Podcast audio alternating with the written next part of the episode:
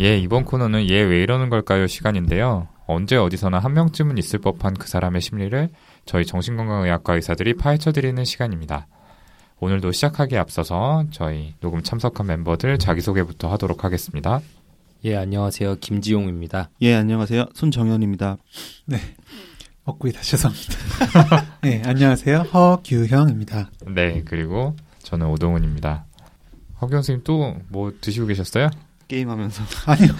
게임하면서 먹진 않았고. 네. 아, 그래도 되게 예의 바르게 마이크에서 입을 멀리 떼고 과자를 씹어 먹는 모습이 되게. 네. 육아에 바빠서 식사를 못 하고 다니신다. 그래요? 아까 들어오기 전에 삼각김밥을 세 개쯤 드시는 것 같았는데. 다 같이 드셨는데 왜 저한테만 그러시는지. 지금 아까 산 다이제도 거의 절반 이상. 그러게요. 그러게 사실 삼각김밥 제가 두 개 먹고 싶었는데 허경 선생님이 세 개 먹어가지고 제가 하나 먹었어요. 여기 있어요. 아까 치즈 불닭 아, 너 세 개 먹었어? 먹기 싫어서 안 먹은 거잖아요. 아 이거 허경 선생님 이따 드실 거잖아요. 아니에요. 아, 그 참치 마요네즈 제가 되게 눈독 들이고 있었는데 아, 참치 마요 내가 먹었던 것 같은데. 제가 참치 마요 두 개 샀거든요. 아, 진짜? 거야. 아 그랬나? 그랬나 보다. 하여튼 제가 뭐 돈가스 먹었던 기억은 있습니다. 몇 개 먹긴 했네요. 네. 아무튼 뭐 요즘 따라 저희 인트로가 계속 아노미로 흘러가고 있는데 제가 너무 힘들어서 먹는 걸로 좀 풀다 보니까. 네 아무튼 시작부터 비난해서 죄송하고요 잡담 너무 길어지면 안 되니까 본격적으로 방송 시작해 보도록 하겠습니다 네, 방송 시작에 앞서서 저희가 콘텐츠 펀딩을 계속 광고 드리고 있죠. 모금을 하고 있는데요. 어, 모금된 돈은 전액 한국 자살 예방 협회에 기부될 예정이고요. 그 2만 원 이상 기부하신 분께는 저희가 내년 1월 출간을 목표로 만들고 있는 도서를 증정할 예정입니다. 책 한 권 살 돈으로 좋은 일에 기부까지 한다 생각하시면 좋지 않을까 싶고요. 자몽.co.kr 들어가시면 기부하실 수 있습니다. 많이들 참여해 주세요.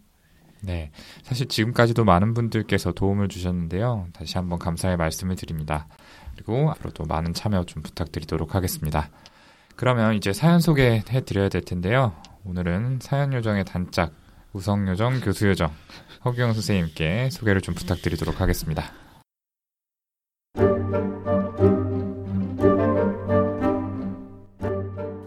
안녕하세요. 이직을 해야 할까, 지금까지 해오던 일을 해야 할까 3개월째 고민 중인 자발적 백수입니다. 제 직업은 방송 작가입니다.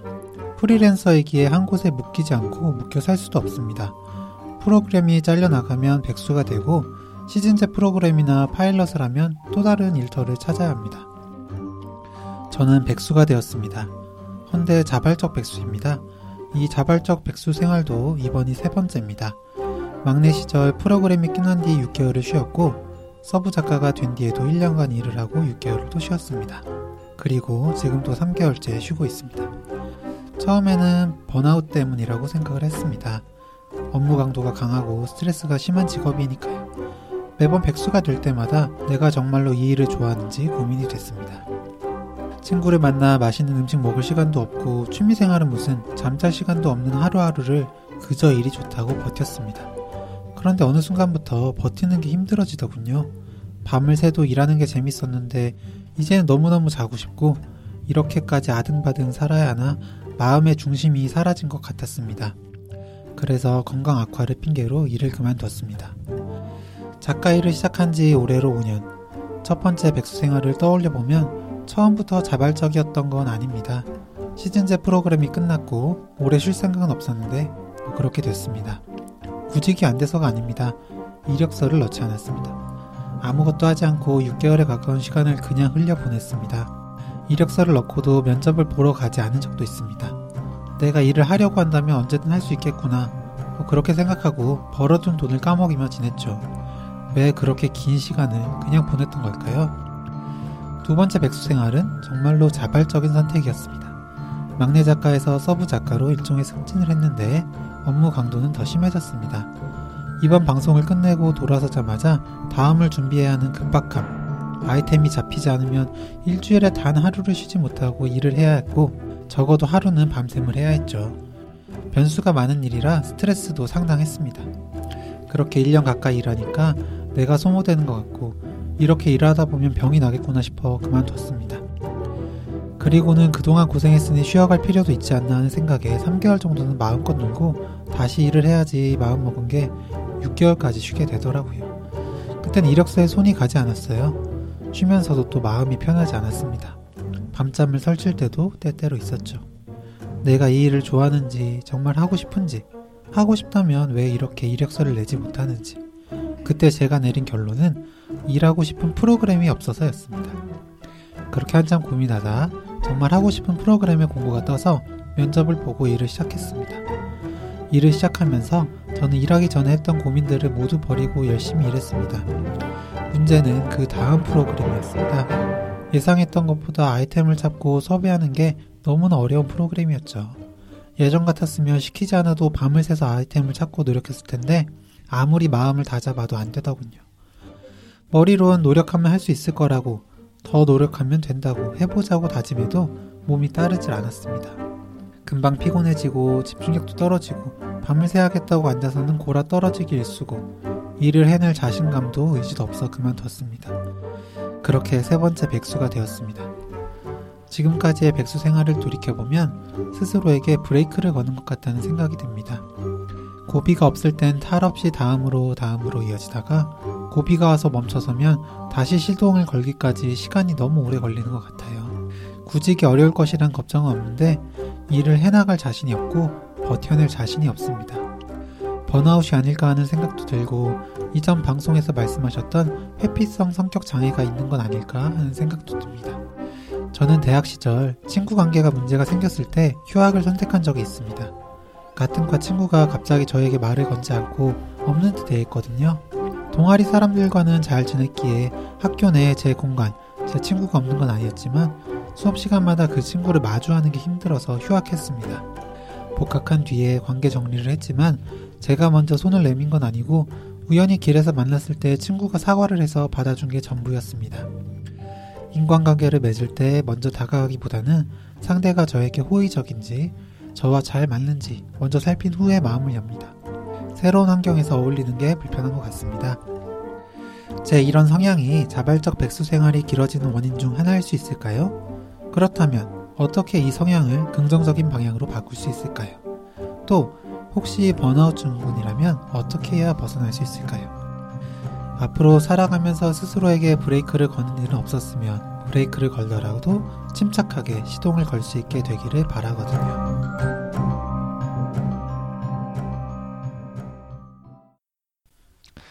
예, 사연 잘 들어봤습니다. 자발적 백수라는 표현이 좀 인상적인 사연이었는데요. 우선 이렇게 자세한 사연 보내주신 에스님께 다시 한번 감사하다는 말씀을 전합니다. 선생님들 다들 들으시면서 좀 어떤 생각들이 드셨나요? 네. 그 지금은 많이 못 보지만 예전에는 제가 TV 정말 열심히 봤어요. 특히 예능은 빠지지 않고 다 봤었는데 정말 방송 하나 만드는데 고생을 진짜 많이 하시는구나 이런 생각이 먼저 들었네요. 예전에 그 사세라고 그들이 사는 세상 음, 드라마 네네네. 예, 저도 봤어요. 보셨죠? 음. 예.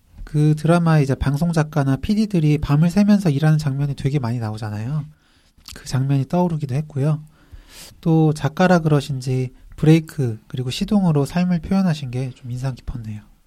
저는 그 라디오를 출퇴근길에 많이 듣고 있는데 그 매일매일 전혀 새로운 내용들로 2시간짜리 방송들이 만들어지는 게 참 신기하다, 대단하다 생각을 자주 하거든요. 그 왜 뭔가 이렇게 엄청 신기하고 대단한 전자제품 같은 게 새로 나오면 또 공돌이 갈아서 만들었네 뭐 이런 농담들 하잖아요. 저는 이번 사연 읽고 나서 이 방송 프로그램이라는 게 작가분들 갈아서 만드는구나 그런 생각이 들었습니다. 네. 음, 요즘 일자리 구하는 게 보통 어려운 게 아닌데 지금 자발적인 백수로 몇 달 동안 지내신다고 하는 거 보면 그 일이 정말 얼마나 힘들었던 건가 싶기도 하고요. 네. 저희도 뭐 정규 방송은 아니지만 지금처럼 이렇게 팟캐스트 하면서 대본 쓰고 주제 준비하고 한다고 나름 힘들잖아요. 네. 그래서 허경 선생님 지금도 이렇게 삼각김밥 먹고 이렇게 힘들게 살고 있는데 아침부터 여기 녹음실 와가지고 그쵸. 밥도 먹고 네, 김밥 세 개씩 먹고 전문직인데 위로하는 척하면서 한 번씩 이렇게 고맙네요. 하여튼 그래서 괜찮아요? 더 이분의 사연이 남일 같지 않게 들었어요. 네. 그 TV에 나오는 완벽한 방송을 만들기 위해서는 얼마나 많은 준비를 해야 되는 걸까라는 생각이 들고 저희처럼 솔직히 뭐 이상하면은 재녹음 해버릴 수도 있고 아, 이번에 망했다 이래버릴 수도 있는데 그러게요. 어, 그건 그럴 수 없으니까 압박감이 정말 큰 직업이겠다 뭐 이런 생각이 들었어요. 그죠. 피드백의 규모 자체가 뭐 TV는 뭐 네. 다를 네, 테니까 그렇죠. 네. 굉장히 부담도 클 것 같고 이런 생각이 드는데요. 아무튼 이 SC의 이야기 중에 좀 번아웃 증후군이라는 표현이 등장을 했잖아요. 그래서 여기에 대해서 좀 얘기를 해보면 좋을 것 같은데요. 이 번아웃 증후군은 증후군이라는 말이 붙다 보니까 이게 질병인가 하는 생각을 하기 쉬운데 사실은 의학계에서 공식적으로 사용되는 말은 아닙니다. 이 단어는 1980년대부터 사용이 되기 시작한 말로 알려져 있는데 우리나라에서는 최근 몇 년 사이에 좀 많이 사용이 되고 있죠. 그 한 언론사에서 2013년에 직장인 1000명을 대상으로 한 설문조사에서 800명이 넘는 사람들이 번아웃을 경험했다라고 대답을 했다고 하는데 최근 들어 특히나 사회적으로 좀 주목을 받고 있는 현상이라고 할 수 있겠습니다. 근데 저기 burnout이라는 단어를 우리가 계속 쓰고 있는데 정확히 무슨 뜻인지를 한번 얘기를 해주시면 좋겠네요. 이건 역시 American 마이클 손 씨가 좀 정확한 의미를 번역해서 얘기해 주시면 안 되나요? 제가 매번 얘기하지만 저는 미국 사람이지만 미국 말은 하지 못합니다. 이런 거 시키지 말아주세요. 힘들어요. 저. 한국말을 잘 못하시는 것 같아서 혹시 영어 둘다? 못해요. 둘 다 못합니다. 됐습니까? 이게 조기 영어 교육의 폐해를 보여주는 역시 이런 새로운 개념은 좀 제가 설명을 드려야 될 것 같네요. 그냥 영어 단어 뜻을 좀 생각하시면 되는데 번아웃이란 말은 말 그대로 번역하면 불태워 버리다라는 뜻이잖아요. 혹시 아실지 모르겠는데 유명한 만화의 장면에 나오는 이제 하얗게 불태운 그 장면 떠오르시면 될 것 같은데요. 아, 그거 어디서 들어본 것 같기도 하고 뭐 저랑은 좀 연배가 맞지 않는지 그게 무슨 말인지 잘 모르겠는데 연배요? 무슨 소리예요? 뭐 저는 당연히 그 만화 뭔지 알 것 같은데. 그지 그지. 아 형은 알겠죠. 내일의 조에 나오는 그러니까 그 짤방으로도 되게 많이 쓰이는데 역시 갑자기 세대 차이 만들려고 하네. 아 저는 인터넷 잘 안 하고 주로 이제 책 보고 이러는 거 좋아하니까 그 네. 책이라고. 역시 제일 연식이 오래된 두 분 아닐까봐 그 오래된 만화에 대해서 잘 공감을 하고 계시네요. 그러게요. 아니 이거는 그냥 우리 세대 모르는 만화인데. 아 진짜 맨날 되게 나이 든 사람 취급해서 청취자분들께서 저희끼리 나이 차가 큰 줄 착각하실 것 같은데 한두 살 차이거든요. 두 살이죠, 네. 두 살. 네. 사회 나오면 사실 두살 두 살. 그렇다고 평소에 뭐 이렇게 나이 있는 형님 취급해 주는 것도 아니고 막말 막 하면서 나이 있는 취급은 하죠. 평균 취급은 안 하는데. 뭐이 만화는 아마 다른 듣고 계신 청취자분들도 대부분 아실 거라고 저는 생각을 하고요. 제가 이걸 아는 건 나이가 많아서가 아니고 그냥 소시적에 만화방에 열심히 출입했던 덕에 이렇게 머릿속에 떠오른 건데 뭐 사담이지만 신촌에 만화공화국이라고 정말 라면을 맛있게 끓여주는 곳이 있어서 수업 시간에 좀 자주 가곤 했었습니다. 수업 시간에 수업 시간에 가야 제맛이죠. 가서 아주머니 여기 라면 하나요? 또 왔어? 맞아요. 한 번은 제가 아주머니보다 일찍 가서 계단 앞에 앉아 있었던 적이 있어요. 거기가 12시인가 열잖아요. 아니요, 아니요. 9시에 열어요. 학생 이번 학기 학점이 몇이야? 그만 와. 아주머니가 배달 온 요구르트를 저한테 주더라고요. 미안하다면서. 학교는 그렇게 제 시간에 안 가면서. 심지어 집도 먼데. 아 그러니까 그러니까. 음. 하여튼 그 만공에 그 만공 라면 진짜 유명했죠. 옆에서 한 명이 시키면은 진짜 안 시키고 못 베기잖아요. 네.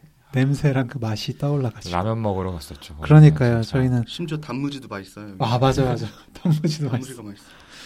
진짜 저희는 만화방 아니라 라면 맛집이라고 했었는데 그 지금은 좀 만화 카페로 바뀌어서 좀 깨끗해지긴 했는데 예전에 그 맛이 안 나더라고요.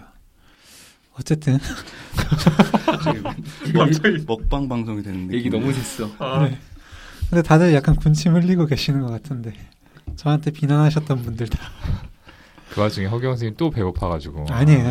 제가 얘기 꺼낸 게 허경 선생님 때문에 삼각김밥을 하나밖에 못 먹어가지고 라면 생각나서 네, 배고파서 이거 화끈 치즈 불닭볶음밥 드시라고요. 눈물 겹네요. 네. 어쨌든 좀 얘기가 빠졌는데 그 번아웃 신드롬이라고 하는 거는 이제 미국의 정신분석 의사 허버트 프리덴버그라는 사람이 처음 사용한 심리학 용어입니다. 허씨네요. 허경 선생님하고 어떤 관계죠? 와. 마이클 손은 마씨인가요? 아 근데 저도 그 생각을 좀 하긴 했어요. 어 이거 허경 선생님이랑 동성동본이니까 제 먼 친척은 쇼 코넬인데 마씨가 아니고요. 네. 허씨, 허버트, 프리덴버그가 사용한 용어인데 우리 말로는 이제 탈진 증후군, 소진 증후군이라고 좀 하죠. 어떠한 일에 너무 몰두하다가 신체적, 정신적 스트레스가 계속 쌓여서 무기력증, 또 심한 불안감, 또 심하게 이제 자기 혐오나 분노, 의욕 상실 이런 여러 가지 증상들이 몰려오는 걸 이야기합니다. 제가 말했던 만화의 장면이 정말 이걸 잘 보여주는 장면일 텐데 좀 보여드리지 못해서 안타깝네요. 페이스북 페이지에 좀 올려놓으면 좀 보시려나?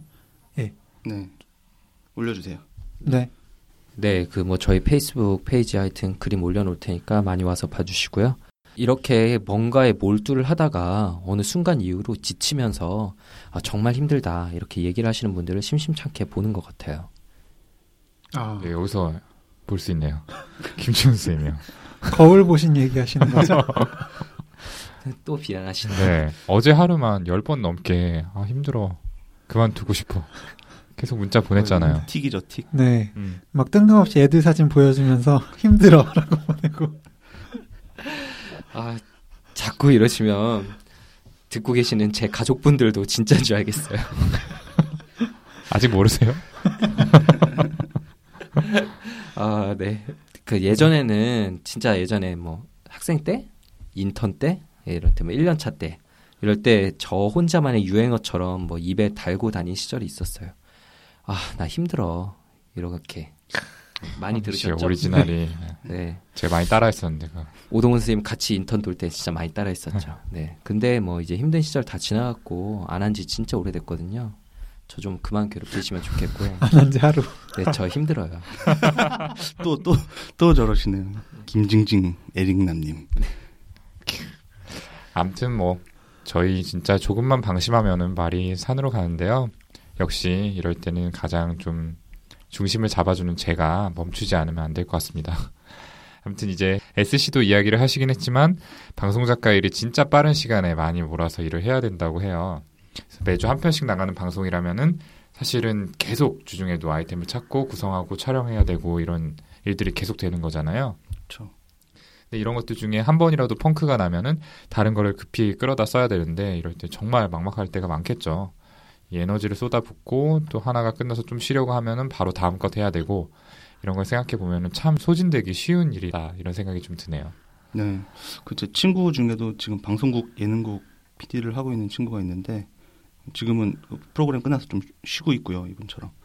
근데 이 친구가 누구처럼 징징대는 성격이 전혀 아닌데 몇 년째 진짜 너무 많이 힘들다는 말을 계속 하고 있, 거든요 자칫하면은 펑크 날 수 있다는 그런 긴장감도 있고 또 계속해서 재밌고 새로운 아이템 그리고 출연진을 찾아서 섭외를 해서 또 촬영을 해서 결과물을 내야 되고 그 결과물이 좀 좀이라도 별로다 싶으면 바로 인터넷으로 악플들을 막 뜨고 시청률도 계속 이제 나오니까 스트레스가 심하다고 하더라고요. 음, 그렇겠죠. 음. 네네.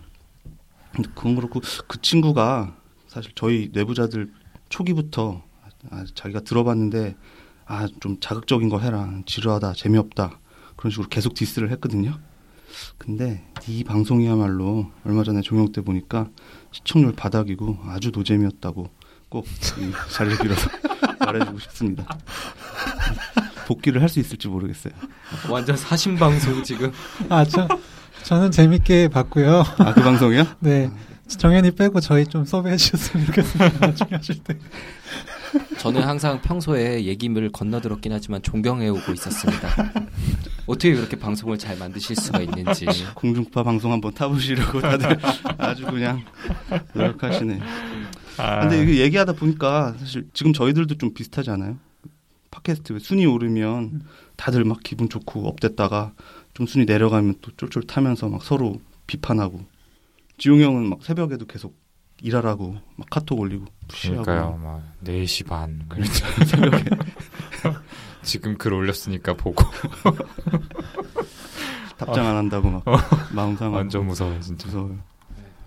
뭐 순위에 가장 예민하신 오동훈 선생님 때문에 저도 많이 이렇게 좀 쫄쫄 타면서 일을 할 수밖에 없는데 뭐 어쨌든 지금 선생님들이 말하는 정도까지는 아니지만 그래도 저희 뭐 순위 오를 때는 또 기분 좋고 그것보다 더 큰 거는 사실 나름대로 저희가 정말 열심히 준비했는데 뭐 어, 방송 때문에 도움을 많이 받았다. 특히 이제 방송 듣고 그동안 계속 미뤄왔는데 용기를 내서 정신과에 처음으로 가봤다 이런 피드백을 네. 받으면 저희 되게 뿌듯하잖아요. 이 맞아요. 메일로 네, 그런 그렇죠. 얘기 하시면 정말 그렇죠. 그럴 때 솟는 긍정적 에너지로 좀 버티고 있는 것 같고 근데 사실 저 이번 주 들어서는 저희가 좀 번아웃이 된 것 같다 이런 느낌을 많이 받기도 했거든요 낮에도 많이 쓰러져서 잠들기도 하고 이랬는데 여기 계신 여러분들한테 좀 일하라고 잔소리하고 챙기는 게 정신적 에너지가 엄청 드는 일인 것 같아요 네. 미안하네요. 청취자 여러분들, 저희 이제 우리 김지용 선생님이 번아웃 되지 않게 좀 많이 많이 저희 방송 들어주세요. 주변에도 퍼뜨려 주시면 더 감사하겠습니다. 부탁드립니다. 그 방송 이야기를 하다 보니까 이야기가 좀 샜는데 이렇게 매주 마감이 닥쳐오는 방송 관련 일들도 그렇지만 사실 생각해 보면은 다른 웬만한 일들은 다 마찬가지가 아닐까 해요. 거의 모든 일이 마감이라는 게 있고 그때까지 최대한 뭔가 만들거나 실적을 쌓거나 하기 위해서 무리해서 일을 하는 경우가 많잖아요.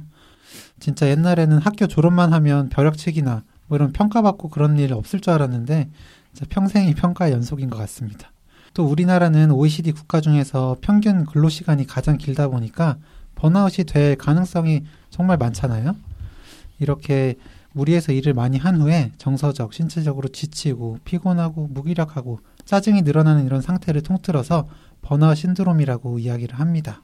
저희가 번아웃 신드롬에 대한 체크리스트를 뭐 페이스북이나 뭐 플러스 친구 이런 데다 좀 올려놓을 테니까 청취자분들도 좀 한 번씩 해보세요. 네, 그리고 그 번아웃 증후군이 시작되는 걸 알 수 있는 몇 가지 지표가 있죠. 이 스트레스성 뇌 피로증이라고도 하는데요. 이 특징적으로 번아웃 신드롬에서는 수면의 질이 나빠지고 건망증도 심해지고 또 성격이 좀 변한 것처럼 짜증이 늘어난다고 합니다. 이 여기서 수면의 질이 나쁘다고 하는 건 그 우리가 일반적으로 말하는 불면증하고는 좀 차이가 있어서 실제로 잠을 잘 못 자기도 하지만은 이잔 후에도 푹 못 잔 것 같다. 아침에 일어나도 여전히 피곤하다. 이런 얘기를 많이들 하시는 경우가 있습니다. 잠을 자기는 했는데 충분히 충전이 휴식이 되지를 못하는 거죠. 그리고 이제 자꾸 해야 될 일을 이렇게 잊어버리는 건망증도 생기는데 이거는 실제로 어떤 뇌 기능의 퇴행이 와서 생긴다기보다는 집중력이 떨어지면서 그 상황 상황 기억을 못하는 거라 이 기억력 검사를 해보면 또 정상으로 나오기도 합니다. 마지막으로 그 감정 기복이 심해진다고 말씀드렸는데 사소한 일에도 짜증을 내거나 아니면 오히려 반대로 아무런 감정이 느껴지지 않는 상태가 되기도 합니다. 네, 지금 얘기 설명들 잘 해주셨는데, 근데 이렇게 증상들을 듣고 보면 사실 우울증하고 어떻게 차이가 있는 건가 이런 생각이 들기도 하거든요. 네. 우울증에서도 뭐 특징적으로 기분이 가라앉거나 짜증이 많이 나는 증상이 있고 무기력하고 기억력도 저하되는 증상들이 있잖아요. 뭐 어떤 차이가 있는 거죠? 음, 실제로도 번아웃 증후군에 대한 최근의 연구들을 살펴보면은 번아웃 증후군하고 우울증이 거의 90% 정도는 진단이 일치한다. 이런 결과가 있어요. 그만큼 두 가지를 구분하는 게 쉬운 일은 아닌데요. 다만 좀 중요한 차이가 있다면 번아웃 신드롬은 어쨌든 증상을 일으킨 원인이 뚜렷하게 있다는 거죠. 좀 다시 말해서 원인이 있기 때문에 그 원인을 해결하면 증상도 뭐 나아질 수 있다. 이런 의미가 좀 될 수도 있고요. 음, 네, 그렇죠.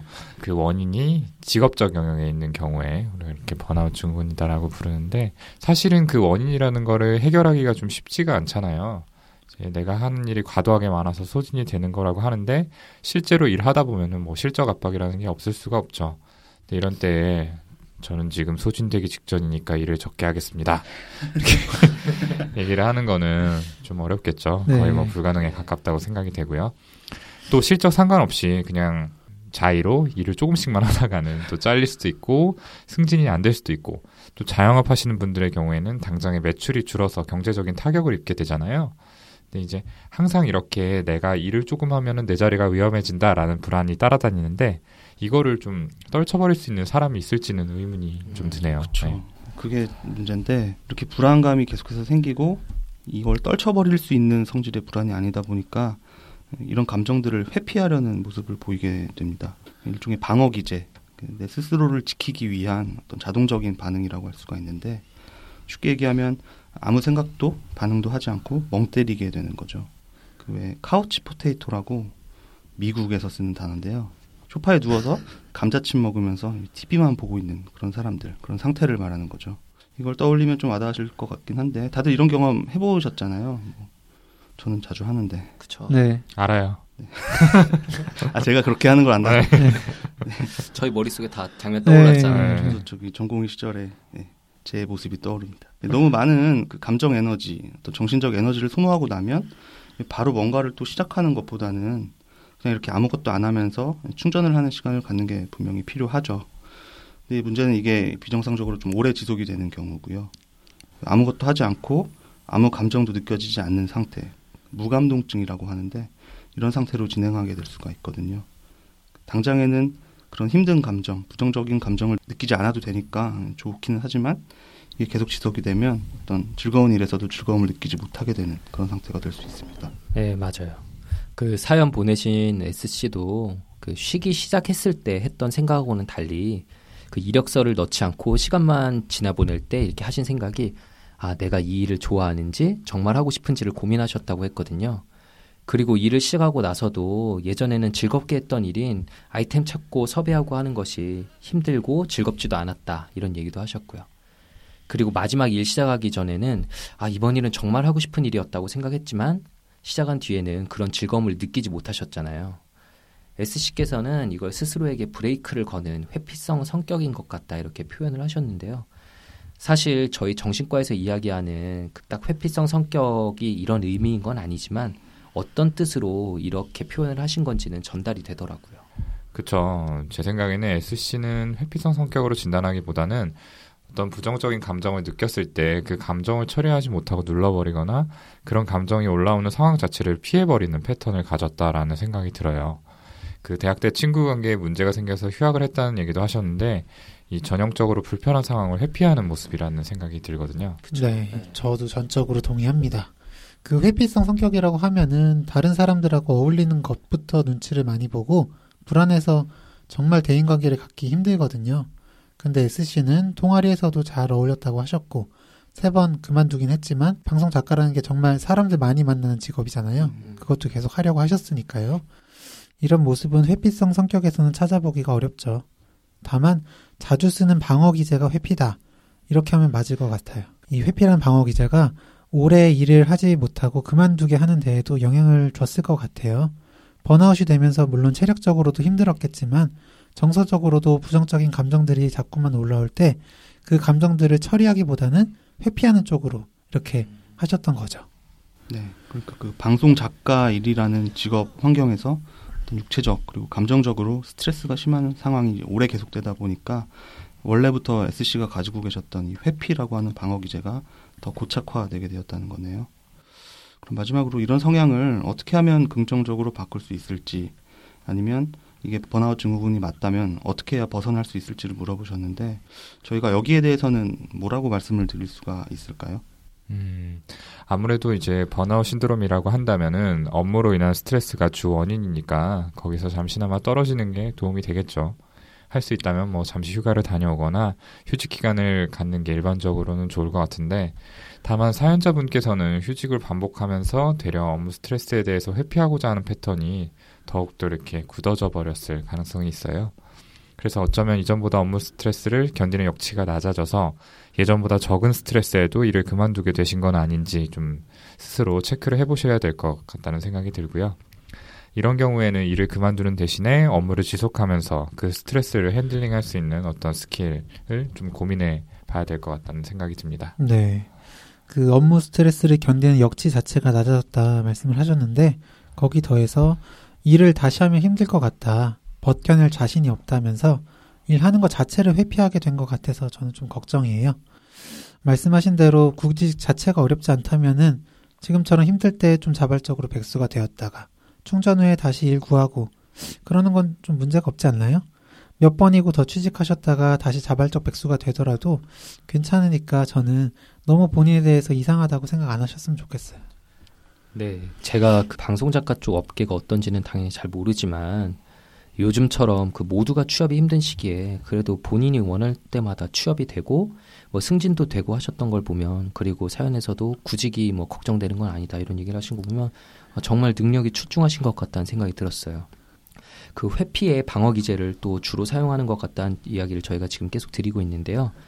이 방어 기제라는 거는 자기도 모르는 사이에 무의식적으로 사용하게 되는 거거든요. 그래서 저는 능력이 뛰어나지만 회피하게 되는 본인의 특성을 고려해서 이런 방식을 취해보는 건 어떨까 싶어요. 예를 들어서, 그러니까 그냥 이런 개수 같은 건 예고요. 방송 두 개를 끝마치고 나면 3개월의 휴식 시간을 나에게 준다라는 식으로요. 이렇게 루틴을 정해놓고 거기 따라서 하게 되면은 쉬게 될 때도 자기를 좀 비난하지 않고 좀 더 맘 편히 쉴 수 있을 거고 일을 회피하고 싶어질 때도 조금만 더 참으면 쉬는 시간을 가지게 될 거니까 견뎌내는데 도움이 될 수 있지 않을까 이런 생각이 들었어요. 네, 이런 루틴이 가능하다면 정말 좀 도움이 될 것 같다는 생각이 드네요. 근데 지금 일단 이분이 몸과 마음 다 지치고 스트레스 역치가 많이 낮아져 있잖아요. 지금 상태에서는 좀 직업 외적인 부분에서부터 자기에 대한 효능감 그리고 자기를 좀 컨트롤할 수 있는 느낌을 되찾을 수 있는 어떤 걸 좀 시작해 보시는 게 좋을 것 같다는 생각을 했습니다. 그 일상에서 아주 해내기 쉬운 걸로 짧은 기간 동안 목표를 이루는 것을 시작해 보는 게 좋을 것 같은데요. 뭐 예를 들어서 열흘 동안 뭐 하루에 10분씩 야외에서 햇빛 쬐면서 뭐 걷든 달리든 움직여 보기 뭐 이런 게 있겠죠. 이런 아주 사소한 목표들부터 시작해서 뭔가를 달성해 보는 연습을 반복을 해 보시면 나중에 작가 업무에 복귀를 하셨을 때 이 번아웃 되지 않고 스트레스를 견뎌내시는데 조금이나마 좀 도움이 될 거라고 생각을 합니다. 네.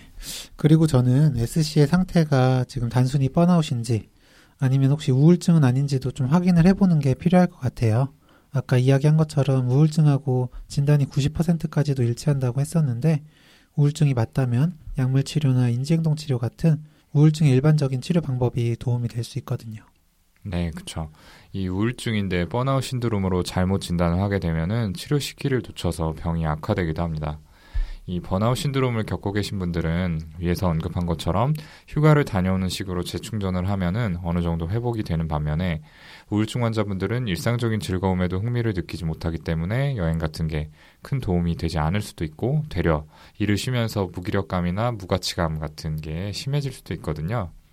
그래서 저희가 위에서 체크리스트를 소개해드렸지만 사실은 번아웃 신드롬이라고 자가 진단해서 확진하는 거는 조금 위험할 수도 있어요. 음. 그래서 가장 중요한 거는 이런 증상이 있을 때 미루지 말고 치료자를 찾는 것이라고 저는 생각합니다. 네, 사실 저희가 올려놓을 거긴 한데 번아웃 체크리스트 보면은 어내 얘기인데 하시는 분들이 대부분이시지 않을까 싶어요. 음, 네, 단순히 해당만 되는 게 문제가 아니라 그 정도가 심해서 일상생활을 잘 그리 못하고 뭐 직업 생활에 지장이 왔다. 일 경우에만 좀 해당되는 걸 거고요.